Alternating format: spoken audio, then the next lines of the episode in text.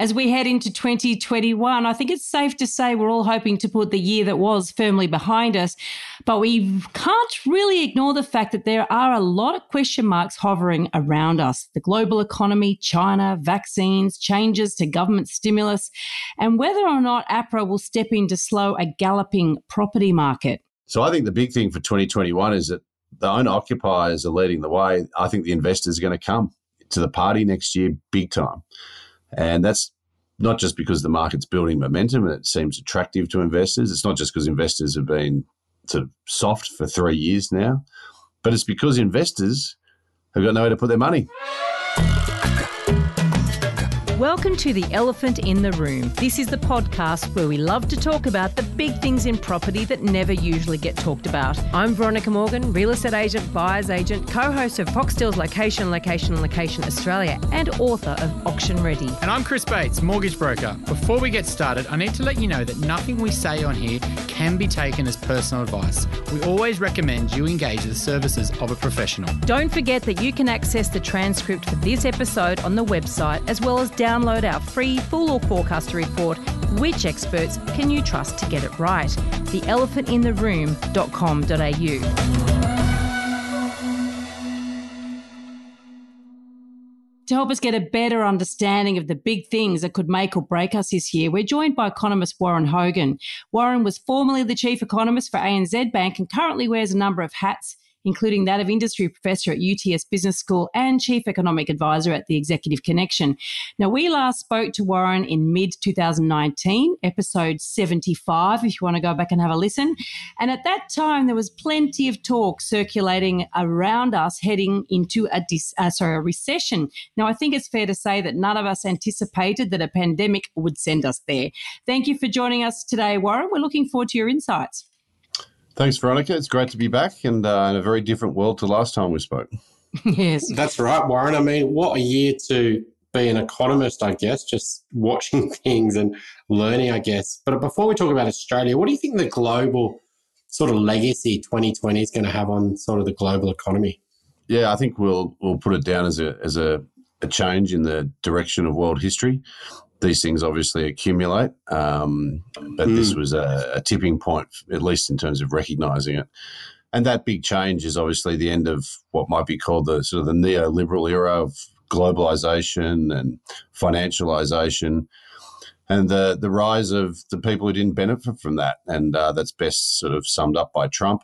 Um, but a whole range of other things, such as you know the rise of China and geopolitical discord. And of course, what this pandemic really showed, apart from all the health issues, which are really important, of course, but is that when it comes down to it, we're all a bunch of nations. Um, mm. And although we have worked very hard to coordinate and everything, in the end, everyone's first sort of preference or priority is to look after their own country. Um, and I think that's the challenge that the world represents right now is that the, the model that we've had for the last 40 years, which is Australia's benefited from greatly um, is changing. It has been changing since the GFC, and I fear that change is going to get is the pace is going to pick up a lot more as we go into the 2020s. So when you say it's changing, you're sort of talking about really a reversal of globalization. Well, I think that's uh, certainly a banner issue, uh, a headline sort of issue. I think uh, there's a lot more to it than just trade or the movement of goods and services and people, uh, capital, and yeah. Well, look, the pandemic stopped the movement of people, which is critical. Yeah. I think that, I think that'll revive, maybe not to the extent it was, but it's actually a recognition that whatever happens in an economy, um, there are winners and losers, mm. and the smart societies help the losers and make sure that what's going on is sustainable and America certainly didn't get that right. They've got a whole sort of industrial working class that's either been displaced or has seen their standard of mm. living stop. We've got that to some extent here. Um, but it is, it's people who don't like the system that's brought a lot of wealth and economic benefit to only a proportion of the society. And of course, there's all the things that go along with that sort of ultra sort of profit motive type driven corporate world and things around the environment. And, and, and there's a lot of stuff, you know. So, yeah, globalization is the headline, but it's a lot of mm. I think what people would regard as unsustainable behaviours that are, are an offshoot of that that that era. Greed. Give it a name. Yep.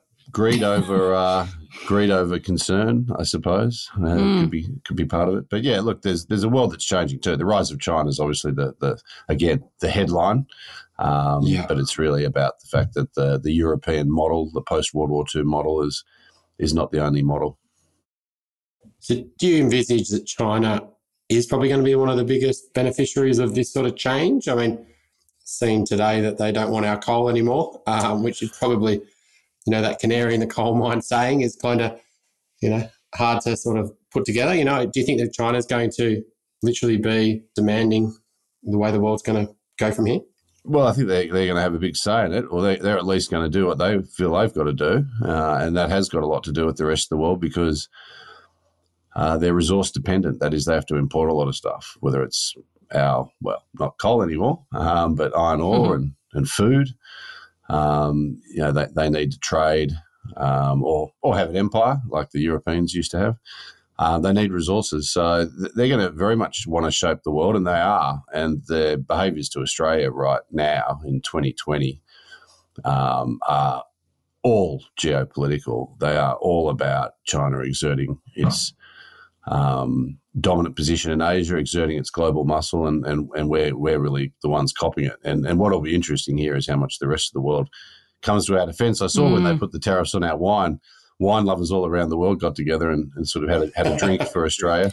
Um, but right now, the, the, the, the issue is actually whether the, the, the free world, for a lack of a better term, uh, actually really stands up to China on what they're doing to Australia because if we appease the mm. Chinese, well, we saw what that happened in the 1930s with the Germans.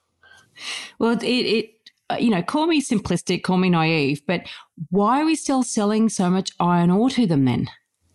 Uh, well, they're, they're the world's biggest producer of steel. They make about half the world's steel. That's a position they've um, attained in the last 20, 25 years. Um, and they, they don't have a lot of iron ore within their borders. They have to import mm. that key ingredient to steel. You'll note that the coal bans on Australia are only for thermal coal, I believe, not for coking coal, which is obviously the other component to hmm. steel. um, mm. So they they are the world's biggest producer of steel. Their exports of steel are more than the second biggest producer's total output which is Japan. Yeah, okay. Uh, and then South Korea is another massive producer of steel. So Northeast Asia is the world's steel making hub. Um, Australia and Brazil are the big suppliers of iron ore, and so they need us. Um, so why can't we use it as use, a yeah, yeah, as a bargaining exactly. chip? That's right, we can. And and look, the Australian government's sort of caught between trying to manage the situation and also be a good sort of global citizen in terms of trade behaviours. Mm. But one thing I've sort of suggested is an export tariff on iron ore, where you actually you know charge the Chinese more. Um, but that that will be us, you know. You know, turning the turning the dial up on the conflict. So, yeah, I don't think I don't think there's any um, should be any illusions that we're we're in a cold war. Um, and uh, that's it's we're right in the middle of it right now in Australia. Well, I think through the GFC or post GFC, the coal, the iron ore price, you know, was one of the saviors for the Australian economy, and you know, mm. we're kind of hit nine year highs again now. Do you think that we can just sort of piggyback off iron ore to get us through, even if other parts of the economy don't, you know, get sold to China, for example? Well, look, I think it's it's just a wonderful feature of the Australian economy, um, our natural resource base. We're sort of you know 25 million people with this massive land mass mm. um, that has a lot of resources from from things like steel and other minerals and metals to precious metals and food. Um, so we should always be, you know, sustainably taking advantage of that, and we've done it in various ways. You know, back in the, you know, it was wool and wheat at times. Now it's metal. Yeah, metal. Um, but it does highlight what's going on now that you know we we uh, are vulnerable to this international economy and to particular trading partners. Um, well, we need to diversify, um, and we will one way or the other, whether it's painfully or not, um, if this situation with China deteriorates. But I think there is a broader issue: is it's great to take advantage of that resource base and the money that comes with it, but it, we shouldn't let it stop the rest of the economy um, being match fit. Um, mm. And I think that's the big issue here is getting our manufacturing sector up and going again. It has shrunk over the last 40 years from 14% of the economy to 6 um, And the government is identifying that as critical and they've identified key areas. Our services economy, I mean, unfortunately, some of the most important um, sectors for Australia have been hit hard by the pandemic in terms of tourism and ed- international education. But yeah, we, we do not want to be just, you know, totally reliant on these resources. And, and, and that's, I think, something that um, we're going to, we're going to continue to have to look at very closely and we will be forced to. So you see a future for manufacturing in Australia?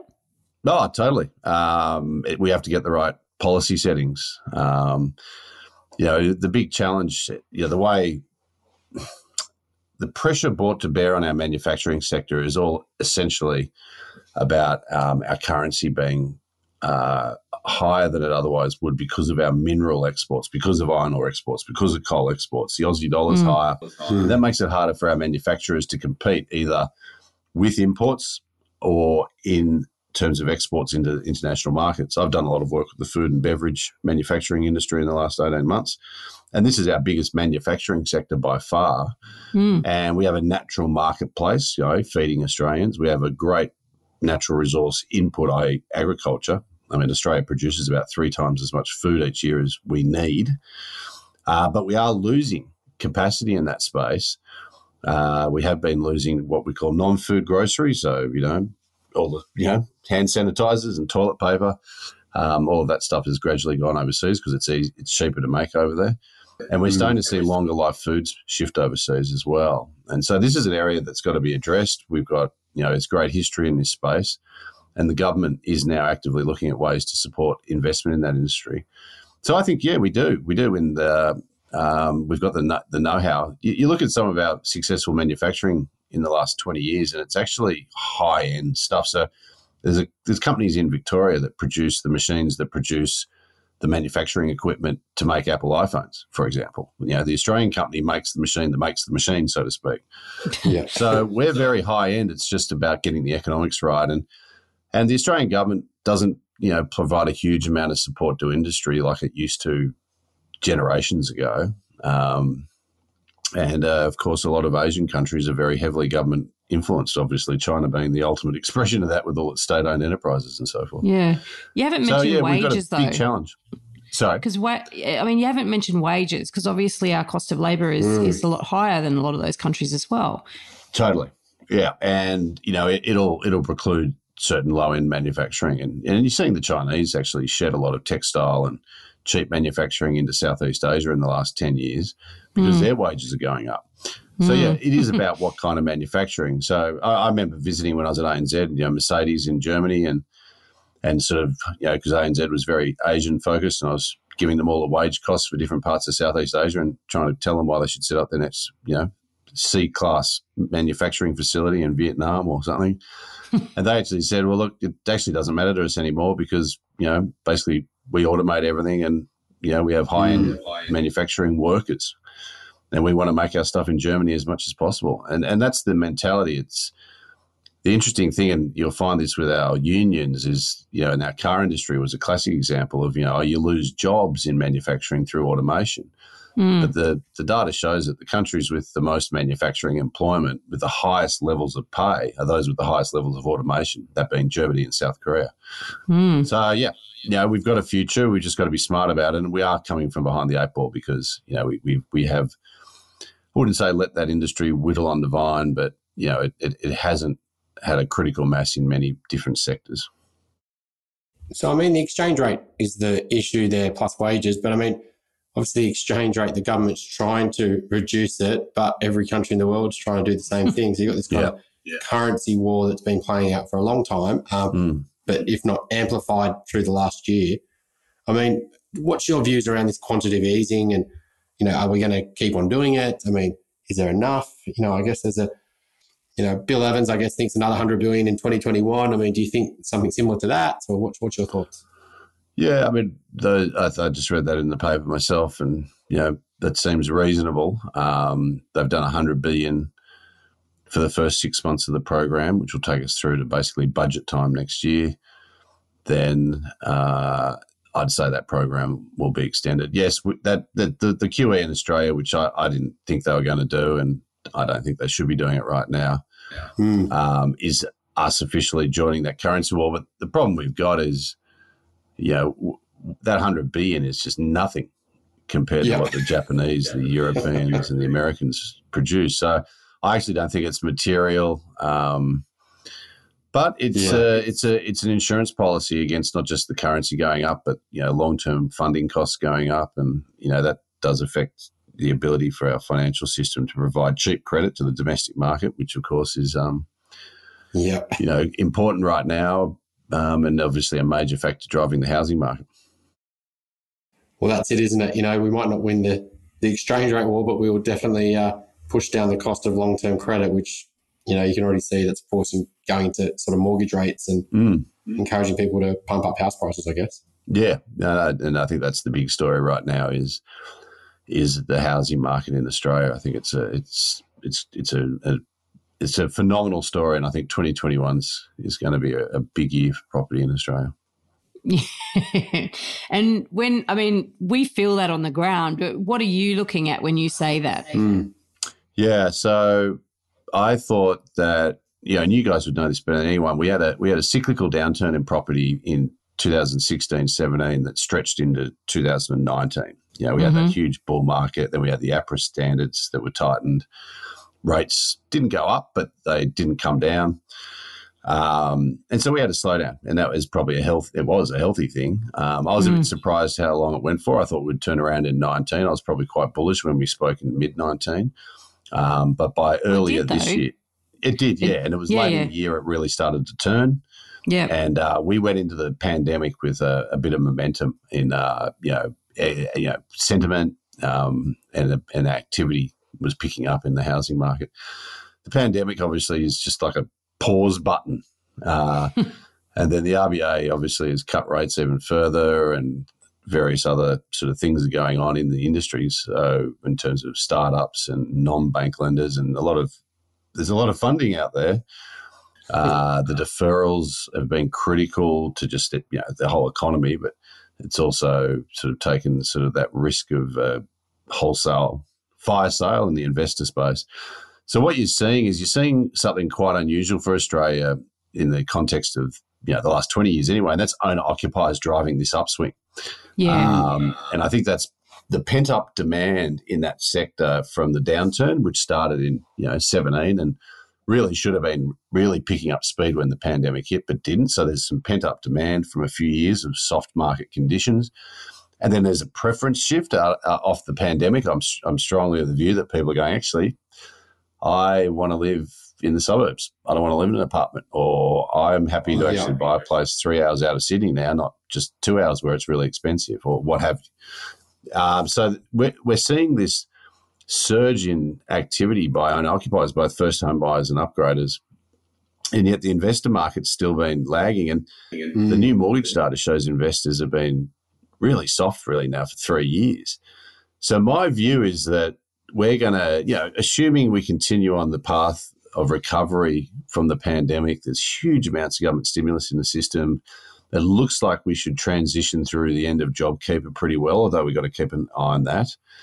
And then the end of the bank deferrals doesn't look like it's going to be the hiccup that we thought it might have been, given that so many of those deferrals have sort of brought, been brought back online. So I think the big thing for 2021 is that the owner occupiers are leading the way. I think the investors are going to come to the party next year big time. And that's not just because the market's building momentum and it seems attractive to investors. It's not just because investors have been sort of soft for three years now, but it's because investors have got nowhere to put their money. You got term Mm. deposits Yes. at 50 basis points, and they're going to work out after getting, you know, three quarterly statements where their 200 grand deposit is paid them precisely, you know, what, two grand? Hundred $1,000 thousand. Yeah. uh, a year. And then they think, oh, house prices just went up 15% in Gerringong. Mm. Um, so I reckon the investors are going to hit the hit the market hard next year and put that sort of typical marginal. That yeah, the investor's usually the one driving the market in in Sydney in Australia um, in the last 30 years. And I think they're going to get back in there. And I think house prices are going to really take off. And this is this is all in the sort of the broader, consistent with the broader story that uh, when central banks ease monetary policy, which uh, you know was cutting rates in the old days, Yep.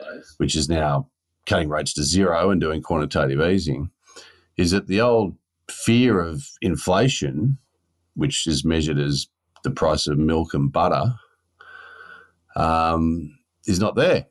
And where all the inflation is, is in asset prices. All that extra liquidity they're Mm. forcing into the Mm. system gets blown out into the economy, into the society through housing markets, through equity markets, you know, maybe through the price of things like gold and collector's items and fine art. Yep. So it's asset price inflation. And I think that we saw something unique with this pandemic, not just in this country, but around the world, which was both a massive fiscal stimulus and further monetary stimulus. It's proven to work. But as soon as it works, it's almost by definition too much, and the thing's going to just explode. So the explosion in this country, more than just anywhere in the world, is going to be house prices, you know, and, Mm. and and some commercial property as well. Although I haven't got as much sort of visibility on that or stronger view on that. But all asset prices are going to go up, and, and in this country, it's it's residential property that leads the way. And that's sort of interesting because if asset prices are going up, then it's still not pumping more money into the economy, is it? Like it's oh no, it is, it is, Yeah? yeah. Well, it, it does a lot of things. So yeah, there's obviously all sorts of bad stuff like inter- intergenerational wealth transfers and Yep. putting massive mortgages on young people, which basically is a form of enslavement. Um, Yep. uh, no, there's, and it's been going on for a while. Don't worry, we've all been joined that party. Um, Yeah. modern modern slavery. Um, so it's probably overstating and being disrespectful for people who actually have experienced that stuff. But anyway, um, Uh, yeah, Yeah, I I have heard employ- employers say, you know, I want I want my workforce all with big mortgages, so they have to come to work. That's right, and that's why there's no wage. You know, people aren't asking for wage increases because they value the Mm. security of the income more than an extra one or two percent in a pay rise because they got to pay that mortgage. Or And even that'll- innovation, that'll- You don't, you know, you don't go and start that startup when you've got that big mortgage. Mm. Destroys entrepreneurialism. I know three people younger than me, but good friends, who um, have. Uh, one of them has taken the leap, and two of them just couldn't do it. So, and the one who took the leap has got an outstandingly um, optimistic and uh, you know risk loving um, disposition. You need that. You need it now. You just the ability of taking risk. You know, when your wife, in his case, the wife, in fact, all of them were the wives who have kids, young kids, saying, Mm. and Yeah. the wives are working. Um, it's just that they needed the two incomes to live where they wanted to. So, so anyway, look, I think um, you know we're going to see, um, you know, that asset price inflation dynamic, that that sort of uh, easy money. Um, it does get into the economy through perceptions of wealth, through the fact that someone actually does get the cash when you borrow the money, and you know, Yeah. they may put it into something else. I mean, admittedly, that might end up in Mercedes and Lamborghinis and boats rather than. Uh, it does speak to a broader problem we got around inequality and underlying demand in the economy. I won't go into that now, but it does Yeah. get in there. It's just, a, I think it's a very clunky way to do it. Uh, the big one, though, is construction. And Mm. that's the area where we still got a few sort of question marks because the pandemic, of course, has shut the borders. The population dynamics in the short term are going to shift, Mm. and that may have some implications for construction, particularly in the apartment sector, which has been been pretty, you know, much half the market for the last 10, 15 years uh, in terms of construction. But that's actually the real kick to the economy. When the housing market picks up, prices pick up, people get involved, then they start going and building and doing renovations, and that gives people jobs and gets the whole thing fired up. And um, I think that will happen, but I think prices are going to move a lot more early, i.e., 2021, before the construction piece and the jobs piece goes later. We're already seeing like- a renovation boom, though. You know, like may not, may, maybe not in the multi-dwelling space, but actual individuals renovating their properties. You know, I mean, on a, on a micro level, I was talking to my builder because I renovated and finished at the beginning of this year, and and they said they've got contracts signed up for the next twelve months, and they've you know they've had a good pipelines before, but they've never actually had the contracts signed up. You know, Yeah. for twelve months worth of build, and um, you know, and across the board, you just see hoarding on so many properties. Um, it, it's noticeable the increase in renovation.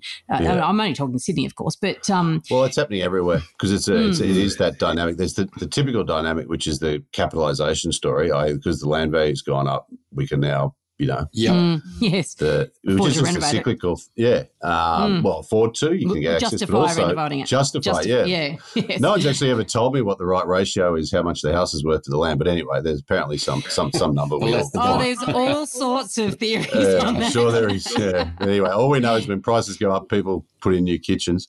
Yeah. Um, but the other thing is, I think again, a behavioural shift is everyone's been stuck at home.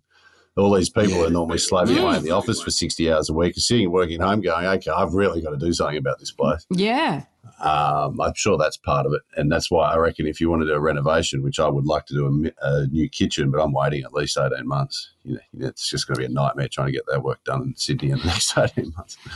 yeah. You only live once, Warren. Yeah, the kitchen might- will survive. I did a kitchen about four years ago in my previous place, so I think I can just wait on this one for a little while. It might take 18 months to get built. You know, That's right. It's and it'd be just unbelievable. Like the last one, we were without a kitchen for four weeks, and I thought I was going to, you know, move out. So yes. I mean, you can see that high rise Harry is very um, in the media. He loves it anyway. But I mean, he's we've got to you know we need stimulus. We need subsidies. Um, we need to get rid of the foreign you know tax additional stamp duty. Um, Yeah. Now, ultimately, you haven't got university students. You haven't got migration, which generally do buy new apartments. Um, no investors. A lot of first home buyers have been made aware of, hopefully through podcasts like this, that the building issues and the risks of buying off the plan and new property and the performance of those. So, you know, you can see the construction sector is really going to struggle to get that confidence back, which, um, you know, a lot of the building issues are, are part of it. Yeah, yeah. I mean, I, I actually haven't heard many really dire anecdotes, um, apart Oh, from we've got plenty for you. yeah, right. So If you like what you're hearing here, please share this episode with others you feel would benefit. And while you're at it, why not leave us an iTunes review? Five stars, please. Every review helps make it easier for other people to find us and hear what our amazing guests have to say. We love hearing your questions and we're planning more listener Q&A episodes. Please send your questions in. You can send them via the website, which is theelephantintheroom.com.au, or directly via email to questions at theelephantintheroom.com.au. I mean, this one today is uh, it's on the Australian, and this is, uh, I mean, public knowledge. You know, Lend Lease are subsidising. This is not nothing to do with Lend Lease in particular, but um, you know, there's a housing development package that's in Jordan Springs East in Western Sydney, and it's been uh, built on a dump, basically, Hmm. uh, and the whole suburb's sinking well, and you know, six hundred million Lend Lease are going to have to fund all the buyers in that new house and land package development to sort of offset the house sinking, I guess. Um, so yeah, it's a pretty well, it's, terrible one. What a nightmare. yeah, that is that, that is a nightmare. But um, I think Well, it's I think actually- that just on that, just because you know we all know the Opal Towers story and the Mascot Towers story, but this is the first one really about a suburb. You know, Yeah. so we talk about oh, that's one building. This is our suburb, so it's just an interesting and a terrible um, example, I guess, of how bad it can go. I, I'd like to think that if you know high rise Harry and others like him, instead of just trying to get the government to say yeah, yeah, yeah, let more foreigners, you know, buy our stock because then they just build it to a different standard. They don't build it That's to a local standard. I'd like to see the whole bloody standards rise and the demand from buyers push those developers to actually build better product, and then then we can have more confidence in encouraging people to buy them. Mhm. Anyway, yeah, Harry's in his I would- 90s. I I would, I would agree with that. And, that- and I think it also is this cheap money phenomenon where, you know, when money's, you know, not only cheap or interest rates are low, but readily available, um, you get sort of, you drag in a lot of second tier, lower standard players Hmm. uh, into the development game. Uh, And yeah, the standards I think are, are, are really important. So I would agree. I mean, this this is going to be one of the big sort of battlegrounds and decision points for our society. Um, is do we want to run a high immigration program? Or not. And you know, if we do, and I don't see any you know, major reasons, I think it's there's more risk to stopping it than not. But then, you know, what, what does that mean? And things like you've just talked about around building standards. Um, I think there's a lot of issues around standards, full stop, that our community needs to be clearer on. Um, mm. If we're going to run sort of a, a, a, somewhat chaotic society, which I think Australia's just managed brilliantly, and it's created a great place, yeah. but you know we still need standards. You can't have the standards in anything, whether it's building codes or certain behaviours coming in from other countries with these uh, newly arrived Australians. So, anyway, that's a different story. But I think it's part of what, part of what the way people are going to be thinking an issue people are going to be thinking about as we deglobalise and nationalism rises. Well, that's going to be, you know, in 12 months' time, let's say we haven't gone there, but the vaccine or, you know, we, that's a conversation itself. But let's say they do open the borders in 2022, 2023 What's your thoughts on what's the alternative for the government? Do they go back to importing people? You know, we all know the economic benefits of that. Um, or do they take a more conservative approach? Or do they even increase the number that they were thinking to play catch up, but also um, just because it's such a sugar hit for the economy? Yeah, so the budget actually has the government's assumptions around these things um, under underpinning it because you have to have some view on population in order to create mm. sort of hmm. that you know forecasts for the economy and therefore for the budget. And essentially, the way they've they've sort of um, structured it in terms of the uh, going forward is that you, got, you obviously got the borders closed till the middle of 2022 in which case um, you have a massive decline in permanent visas and temporary visas. So actually, the population growth goes to sort of near zero for for for sort of a year, and then it comes back. But when you come back, you you come back to essentially a um, a, a population dynamic the same as what we had before. So essentially, it's no catch up. Which my numbers telling me that means we're going to lose about 400,000 Australians from what we would have been otherwise, which in the long scheme of hmm. things isn't that much, but it is significant in the next few years. then the other one is is that they're not factoring in any curtailment of the immigration program. So that's going to that's that's a yeah I think a sensible way the government's gone about it. Just we're going back to normal, what we regarded as normal the last ten years. But that will be the political issue, um, and that'll be an issue that I think will be a difficult one. Australia's managed it pretty well. It doesn't explicitly just debate immigration policy. I mean, this government cut immigration back a little bit in a headline manner with announcements, but in reality, they hardly did anything. So yeah, they're fighting a battle between listening to the sort of anti-immigration, nationalistic, you know, this sort of these forces that are sort of getting louder and bigger that I talked about earlier around mm. the world versus an economic reality that without immigration, Australia's growth rate would be a lot lower and our whole economy would be a lot more problematic with all the debt that we've got out there in the household sector.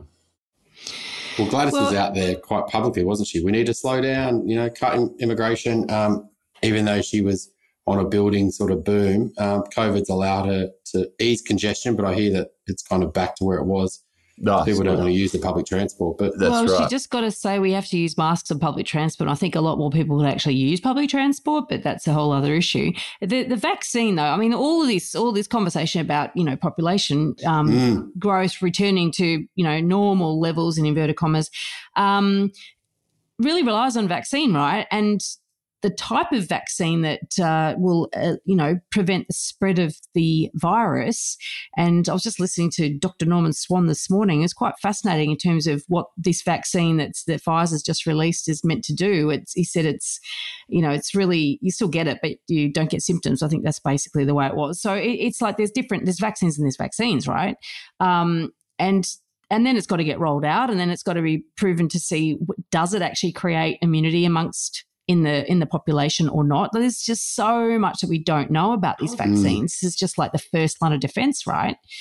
Um, you know, can immigration return without that? Uh, well, no.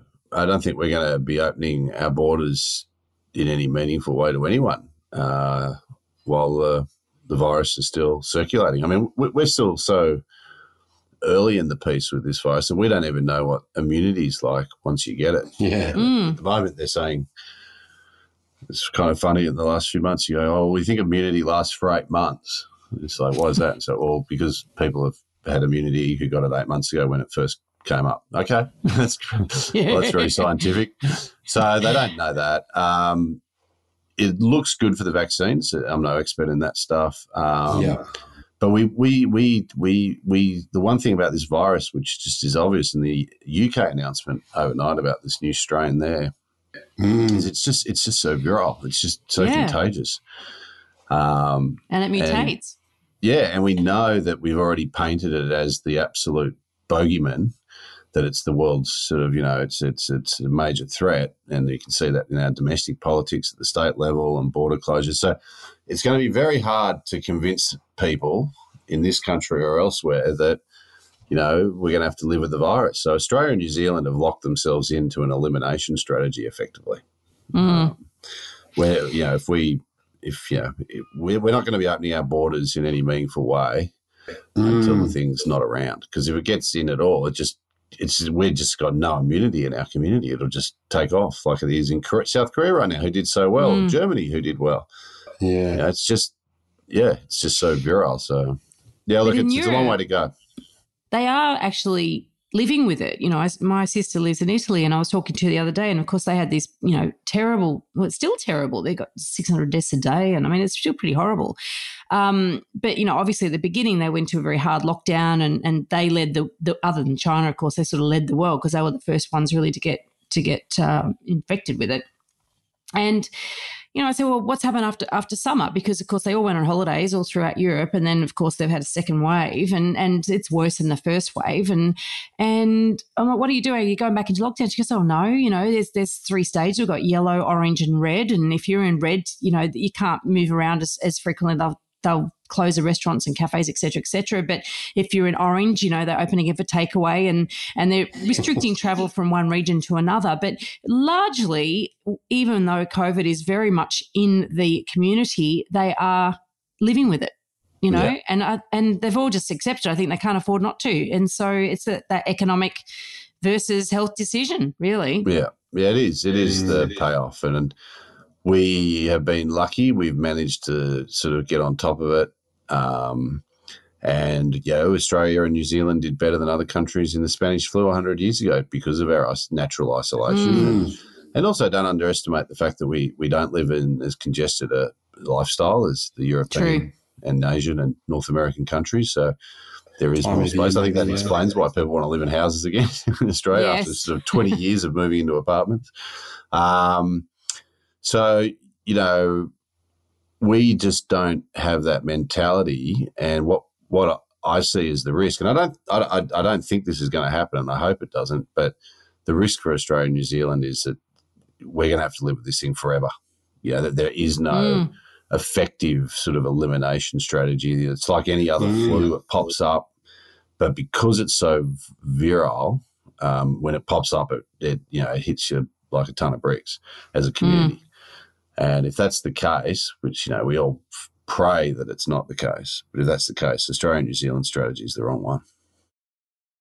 So you kind of mentioned there, I mean, I'll do a bit of a segue back into the property market. I think you, uh, you know, people want to live in houses, but I think another thing is obviously driving that is interest rates, which we spoke about before. I mean, I noticed this week that it's the first time the RBA Treasury rates sort of went under zero. Um, Mm. You know, that's it's a very interesting thing, you know, to get your head around. And um, you know, a lot of Europe's had it for a long time, and but you know, what, what's what's really happening there, and is are we going to see negative rates here? I mean, what's your view on all that? Yeah, so because we're part of an international financial system with a free flow of capital, we, we get we just you know we get sucked into the vortex of what's happening overseas. And the thing about the international, the world economy is that while capital flows around freely, almost completely uninhibited, with the exception of a few places like China, um, uh, trade in goods and services moves around, but not quite as freely. You can't sell a Big Mac made in Sydney and Tokyo if it's a mispricing. Um, but there is a lot of trading goods and services still. But the one thing there's huge restrictions on, which we were just talking about, is is people. Um, and the big thing is is that there are countries like Japan right now, and has been the case for a while, that have shrinking populations. Like literally, mm. their population is declining. Yeah. Their working age population has been declining now for 15 years. Um, in parts of Europe, it's sort of not far behind Japan. So you could argue that when you know when you, you wake up at the start of each year and sort of go, okay, well, our economy is going to be, or our population is going to be 1% smaller at the end of the year, then having a 1% smaller economy is, you know, everyone's still got the same standard of living, theoretically. Um, mm. And therefore, you could also argue, because the interest rate level sort of broadly just should match up to the rate of growth in the economy, that maybe negative interest rates isn't yeah, okay. a, a bad thing. Um, problem is, is places like Australia, our, our underlying growth, but you know, maybe not right this second, but you know, over the last ten years is is, is quite strong. We got immigration, we got a you know a younger population than than Japan or Europe, and our interest rates should not be negative. But because capital's flowing around everywhere, it's dragging our interest rates down and pushing our currency up. And so, yeah, the international economy is not perfectly integrated, but the money system isn't far from it, and that's what's causing it. So, yeah, our, our interest rates shouldn't be negative in any way, shape, or form. Things like negative rates or other unconventional monetary policies like QE or term funding facilities for banks, they're, they're sort of things that in a place like Australia you put in place when there's a crisis, like a hmm. once in a hundred year pandemic. But you get rid of them straight away because our interest yeah, rates in this country, the base rate, which is currently 0.1%, over the next 10 years, if we're going to get growth of 1 or 2% with inflation of 1 or 2%, that means our interest rate should be 3 or 4%. And anything below that is easy, stimulatory, and it'll create distortions in the economy. So the RBA is a price taker, for a lack of a better word, in the world economy. They just have to respond to all these money flying around the world. They've tried to resist, but they can't. And of course, what that means is that we're going to have bigger asset price bubbles than everyone else because we've got more growth. We've got a better, brighter future than places like Japan. But their money is the all bank margin, in. The bank margin, obviously, the big four have always controlled the market, and um, you know it's been good times for shareholders of the big four. Um, but you know, bit by bit, they're slowly not doing anything. They're kind of stuck in time, and a lot of new entrants are sort of stealing their market share. So that margin's getting smaller every year. So mm.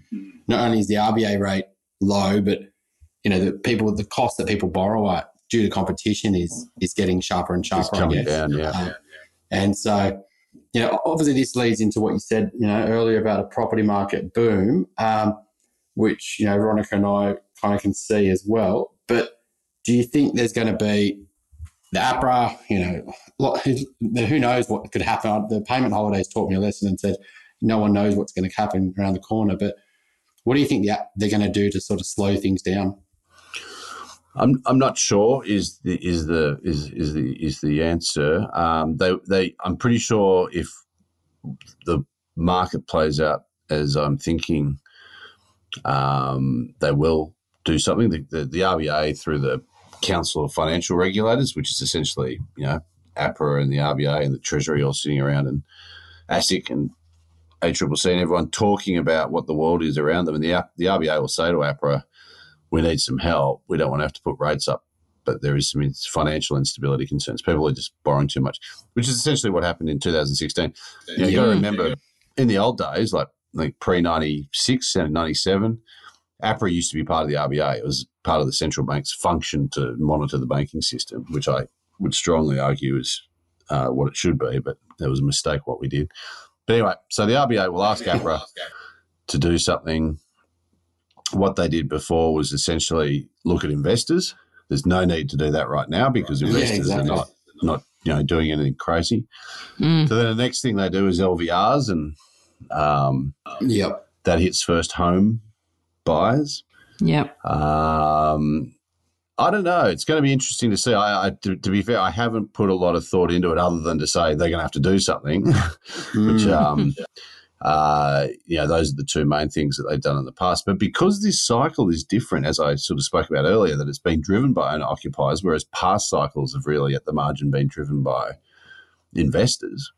They, they may have to come up with a different sort of approach, and, and I'm not sure exactly what that is. It, it, they've only got so many tools, which is you know LVRs, um, and and sort of uh, pricing. Mm. You know, they've eased all of this stuff, right? They panicked when this pandemic exactly. struck. They just eased everything up to go back and yeah. shifted. Sort of, they might be a bit reticent to because it'll look like you know they're chopping and changing. But you know, in the end, they do what they've got to do. Uh, but what it means is they'll be late, so it won't be in February or March. It'll be in you know June, July. It'll be once they ha- once the investors are you know clearly pushing prices up 10, 15 percent across the whole country. That, that, that they'll respond. They'll respond late. They should be doing something right now, basically. What's interesting is though, in the absence of investors, it's showing true demand though, isn't it? Because of course, back in 2016, with investors, you know, mm. really high in, in percentage in, in, activity in the marketplace, it's hard to separate out of that. Well, what is the real demand for housing? You know, for actual properties or or accommodation, if you like. Um, yep. And I, you know, it's funny because at the beginning of COVID, I thought to myself. I think I might have said it a couple of times on this podcast, but you know, people being cooped up in their houses, the minute they're let out, they're going to get bolt out like greyhounds chasing rabbits. They're going to be like, give me a bigger house. And that's exactly what we've seen.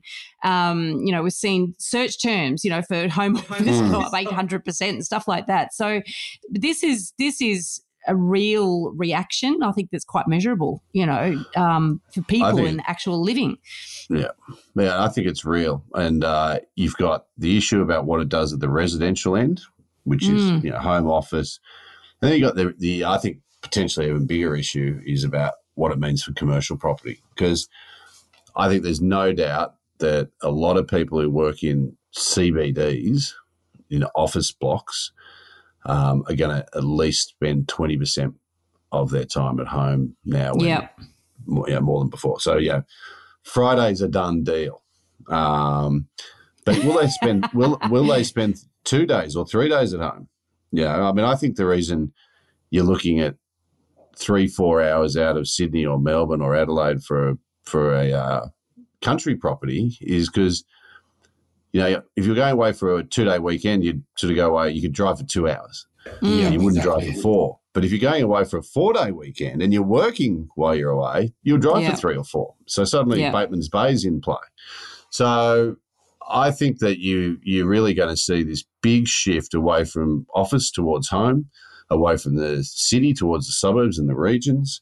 And this is all technology enabled with the background of health concerns. And um, I don't know where it lands. None of us do, but I think it's a, that's the one of the big issues for 21 is is what decisions are made by businesses and and how people respond. Do people leave jobs because you know they're being told they have to go back to the office and they can't actually work from home two days a week? Yeah, I don't know. But that's the big well, one for me. It, it works a negotiation. Yeah. Between employers and employees. And the power's always been with employers. But now employees are saying, well, this is what we want, uh, especially the top talent. And they say, well, if you're not going to offer me flexible working, let's say they want three days at home and employers want three days at work, which is much different to five days at work, you know, last year.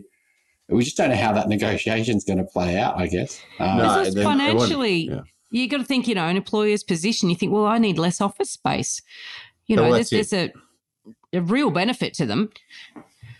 Yeah, oh, look, it's, it's very real, and I think they're very. You know, a lot of businesses right now, the senior management are very keen to sort of get some visibility on what that looks like, so they can start mm. making decisions because they've, you know, you're paying a lot of rent in places, and you're seeing huge discounting going on across the CBDs of uh, all around the world to keep keep businesses in office space and so forth. This will take a couple of years, if not three to five, to play out. But there's mm. got to be a, a, structural shift down in demand. Now, does it just mean that a whole bunch of B and C grade commercial property in the cities gets turned into retail or even residential? Yeah, I don't know the answer. That was sort of what was happening before, but yeah. do people want to live in the city now, given that you know health concerns?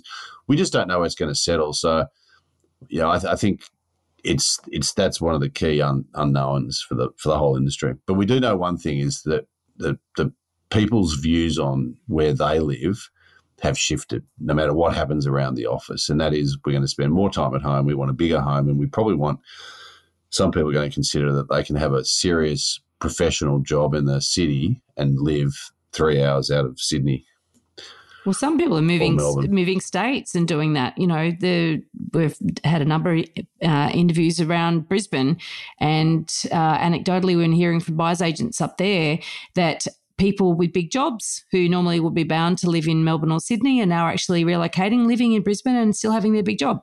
You know, yeah, and working and, remotely. And you know, I mean, I think Chris, you mentioned about you know if you if you're under the superstars and you can negotiate it. Well, you know, mm. if the senior management team all live in Byron Bay, yeah, they got it. They can't then make all their mid, middle managers and ex- other executives all turn up to the office every day. You know, that culture will not work unless you work for you know Harry Triguboff or Frank Lowy, You know, um, I, I did laugh about Byron Bay I do feel for them right now because they've just lost their beach. Um, I was up there a couple of months ago. I was like, "Where's this beach gone?" And then you know this big storm happening at the mm. moment. well, they shouldn't have built on the sand dunes. yeah, it's a biblical principle on that. You know, there's a few things I remember from my my Sunday school days. You know, those who build well, houses from, on sand. I learned it from first year geography. Is that you know you need sand dunes to replenish beaches. But anyway, local councils in Australia 50, 60, 70 years ago never did that geography lesson. No. and they but, still haven't worked it out in many Well, they've cases. worked it out, but they can't fix it. I know. So is that your property Dumbo, Warren? Or yeah. have you got another it is, It is. There we go. It certainly is. It's it's the residents in, in Terrigal and Wamberal who want the council to bail them out in Collaroy, um, probably some in Byron Bay, maybe. I don't think there is actually a lot of beachfront properties in Byron Bay, but you build on a sand dune, you're going to lose your house because the sand dunes are there to replenish the beach when you have a king tide or a major storm. And that's not just in Sydney or the east coast of Australia, that's natural all around the world. And I don't think the rest of us should be bailing people out who've paid a fortune for beachfront property. I think in a, a world we're moving into where this is going to become a bigger and bigger issue over the next 50 years, um, you buy a you build a buy a house on a sand dune, then you're a dumbo.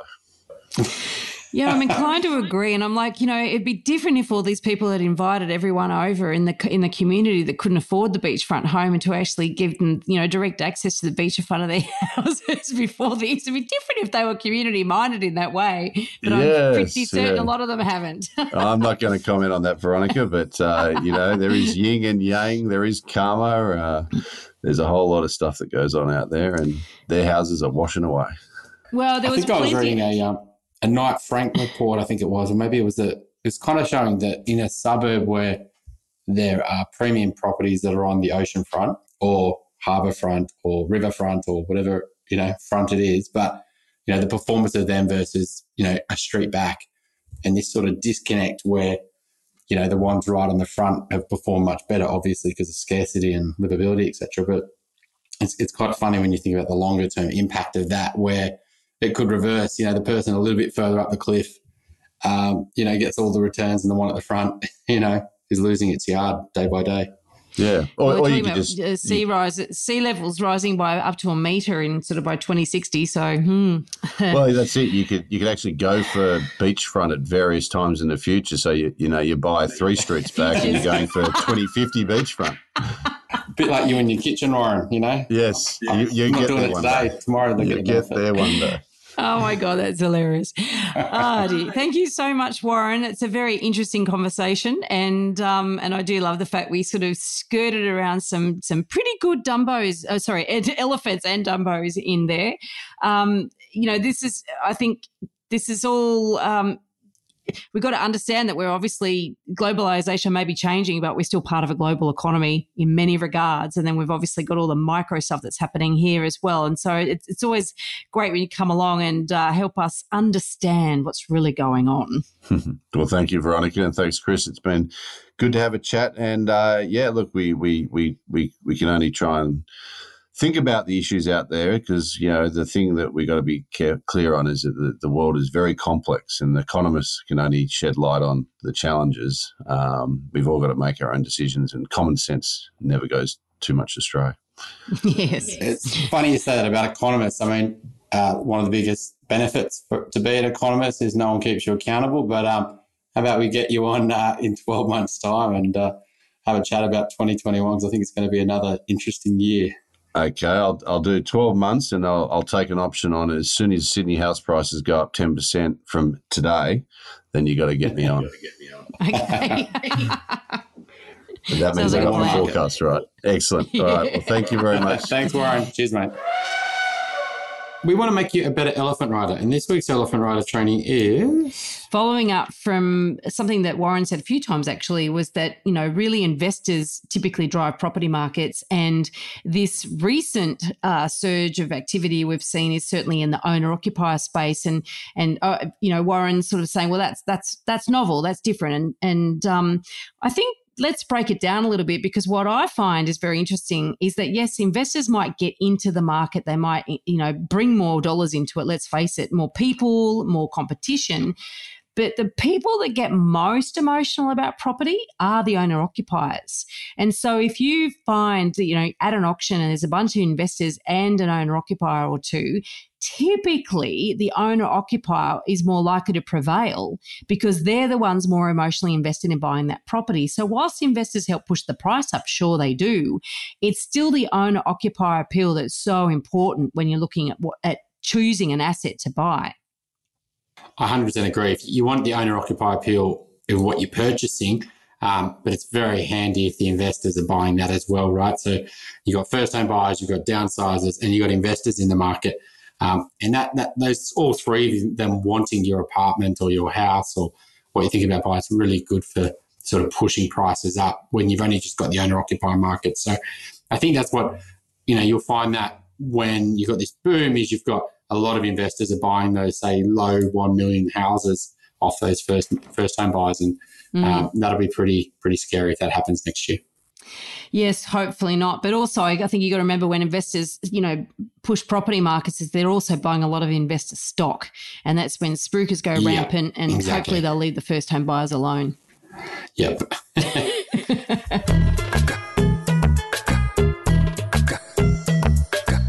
Please join us for our next episode. We've got Eliza Owen from CoreLogic joining us, and she's going to answer a very important question for us, which is why hasn't the Australian property market crashed when everybody thought it was going to at the beginning of COVID? If you're looking to buy your dream home or an investment property in Sydney's inner west, eastern suburbs, or North Shore, my team and I can help you buy without regrets. Reach out via my website, gooddeeds.com.au. If you're looking to buy your first home, thinking of upgrading into a new one, or purchasing an investment property anywhere in Australia, my team love to carefully guide you on this journey. And most importantly, get the finance right. Reach out via our website, wealthful.com.au. If you're a first home buyer and you don't want to miss a step with this most important purchase, join me on Wednesday nights at 7:30 p.m. Sydney time on the Home Buyer Academy Facebook page for live Q&A.